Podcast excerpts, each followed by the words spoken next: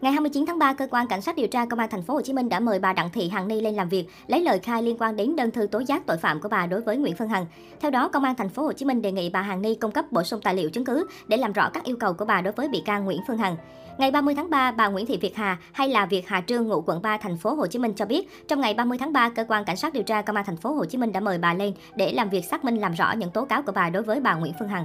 Chiều nay công an mời lên vì trước đây tôi đã có đơn tố cáo và gửi các vi bằng liên quan đến việc bà Phương Hằng vu khống bôi nhọ tôi trên các buổi livestream. Bà Hà nói và cho rằng mình chính là người đầu tiên tố cáo các hành vi của bà Phương Hằng lên cơ quan điều tra. Riêng buổi làm việc trong ngày 30 tháng 3, công an tiếp tục xác minh tất cả các clip vi bằng mà bà Hà gửi lên. Người ta xác minh rằng những gì tôi tố cáo là có và thuộc về tội vu khống làm nhục người khác. Bà Hà nói và cho biết mình đã yêu cầu xử lý hình sự bà Hằng.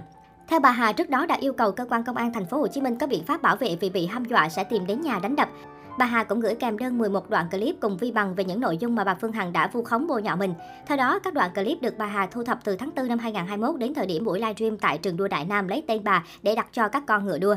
Tôi cũng sẽ xuống công an tỉnh Đồng Nai để tố cáo youtuber Long Ngô và các hành vi vu khống làm nhục tôi vì người này lấy thông tin từ bà Phương Hằng rồi xúc phạm nhục mạ chửi bới tôi còn nặng nề hơn cả nội dung bà Hằng. Bà Hà tiếp tục thông tin. Nguyên nhân mà bà Hằng bôi nhọ vu khống theo bà Hà là do xuất phát từ một hiểu lầm. Cụ thể trước đây cả hai là bạn thân của nhau. Bà Hằng có nhắn tin mượn tôi 20 tỷ đồng. Sau đó tin nhắn này không biết từ đâu rò rỉ ra ngoài nên bà Hằng đã tức giận vu khống chửi bới tôi. Bà Hà thông tin.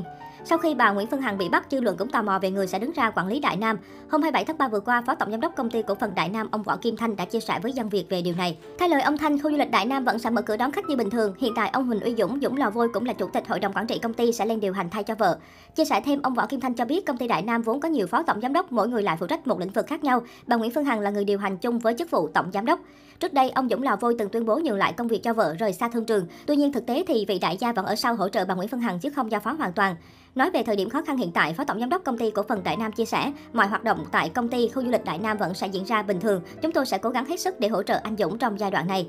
Về phần bà Nguyễn Phương Hằng, cơ quan điều tra xác minh nữ đại gia này đã lợi dụng sức ảnh hưởng của mình để tổ chức nhiều buổi livestream, đưa thông tin chưa được kiểm chứng về đời tư người khác lên mạng. Trong các buổi phát sóng trực tiếp đó, bà Hằng còn sử dụng ngôn từ thiếu văn hóa, mang tính chất xúc phạm danh dự, nhân phẩm các cá nhân liên quan. Trong quá trình điều tra, CEO Đại Nam còn tỏ thái độ thiếu hợp tác, coi thường pháp luật. Đáng nói, bà Nguyễn Phương Hằng còn tổ chức các buổi tụ tập đông người ở nhà riêng của những cá nhân có mâu thuẫn với mình. Hành vi này dẫn đến tình trạng mất an ninh trật tự.